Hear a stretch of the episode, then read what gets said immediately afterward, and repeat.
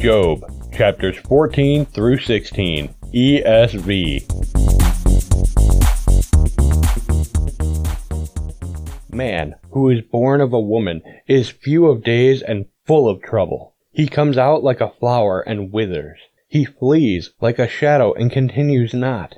And do you open your eyes on such a one and bring me into judgment with you? Who can bring a clean thing out of an unclean? There is not one since his days are determined, and the number of his months is with you, and you have appointed his limits that he cannot pass. Look away from him and leave him alone, that he may enjoy, like a hired hand, his day. For there is hope for a tree, if it be cut down, that it will sprout again, and that its shoots will not cease. Though its root grows old in the earth, and its stump die in the soil, yet at the scent of water it will bud and put out branches like a young plant. But a man dies and is laid low. Man breathes his last, and where is he? As waters fail from a lake, and a river wastes away and dries up, so a man lies down and rises not again. Till the heavens are no more, he will not awake, or be roused out of his sleep.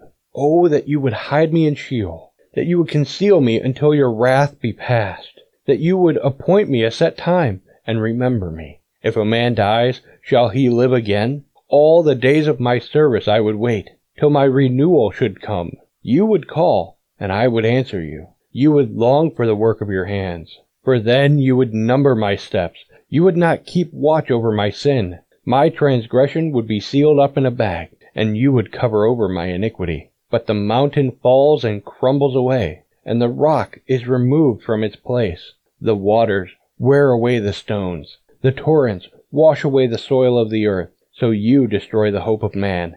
You prevail forever against him, and he passes. You change his countenance, and send him away. His sons come to honor, and he does not know it. They are brought low, and he perceives it not. He feels only the pain of his own body, and he mourns only for himself.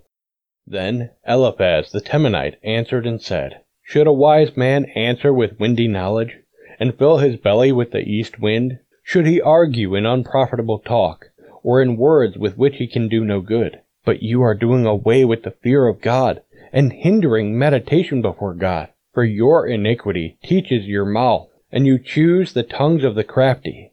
Your own mouth condemns you, and not I. Your own lips testify against you. Are you the first man who was born, or were you brought forth before the hills? Have you listened in the counsel of God? And do you limit wisdom to yourself? What do you know that we do not know? What do you understand that is not clear to us? Both the gray haired and the aged are among us, older than your father. Are the comforts of God too small for you? Or the word that deals gently with you? Why does your heart carry you away? And why do your eyes flash?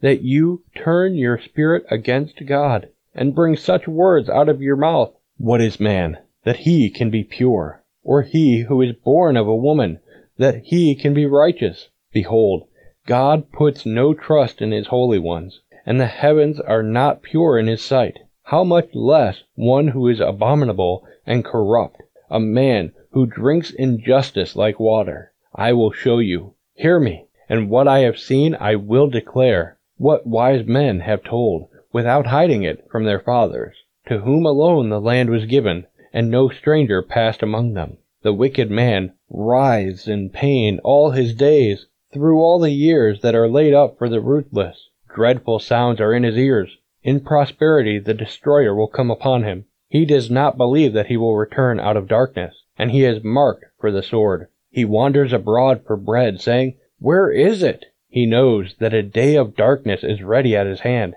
Distress and anguish terrify him. They prevail against him like a king ready for battle, because he has stretched out his hand against God, and defies the Almighty, running stubbornly against him with a thickly bossed shield, because he has covered his face with his fat and gathered fat upon his waist, and has lived in desolate cities, in houses that none should inhabit, which were ready to become heaps of ruins. He will not be rich, and his wealth will not endure, nor will his possessions spread over the earth.